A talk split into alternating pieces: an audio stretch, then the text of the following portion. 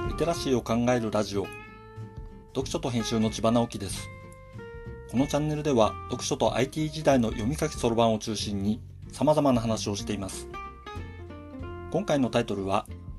旅行は工程重視派です。というものです。旅行のスタイルは人によって違います。大抵の人は目的地を決めて行った場所で珍しいものを見たり体験したり美味しいものを食べたりするのを楽しみにしているのではないでしょうか。もちろんそこに行くまでの工程もワクワクして楽しいものですよね。僕も目的地でいろいろなものを見たりするのは面白いのですが、それより楽しく感じるのが移動している時間なのです。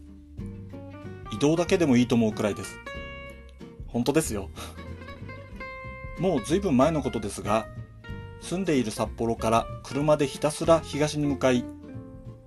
根室の野サップ岬まで行って、根室の近くの道の駅で睡眠をとり、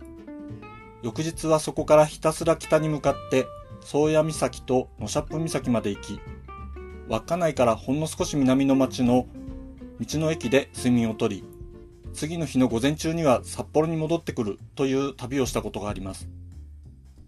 移動距離は 1400km 弱でした。これは東京から鹿児島近くまで行く距離と同じくらいになりますが、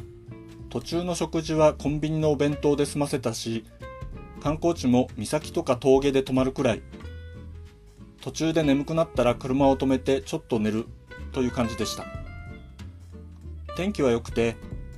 太平洋とオホーツク海と日本海の美しい景色を見ながら走るのはとても気持ちが良かったのですが、本当に移動だけの旅でした。こういうのに旅らしさを感じるのです。今の鉄道は中途半端に高速化が進んであまり楽しい旅ができなくなってしまいましたが、本当は鉄道で遠くまで行くのもいいなぁと思いますし、飛行機に乗るのも真面目な話、空港からほとんど出ないでどこかに行って帰ってくるというのでも良いなと思います。要するに移動している感じが好きなのですね。こういうの他の人に分かってもらうのはなかなか難しいので、一人で出かけるということになってしまいますが、世の中が落ち着いてきたら、ぼんやりと行き先を定めて、ただ移動する旅をしてみたいと思っています。どんな心持ちなのかを知りたいという物好きな方は、内田百軒先生のアホ列車シリーズを読んでみることをお勧めします。借金してまで用もない列車旅に出るという尊敬するしかない文豪だと僕は思っています。読書と編集では IT を特別なものではなく常識的なリテラシーとして広める活動をしています。詳しい内容については概要欄のリンクからまたは読書と編集と検索して猫がトップページに出てくるホームページをご覧ください。この配信の書き起こしをノートで連載しています。概要欄にリンクがありますのでフォローいただけると嬉しいです。今日もワクワクする日でありますように。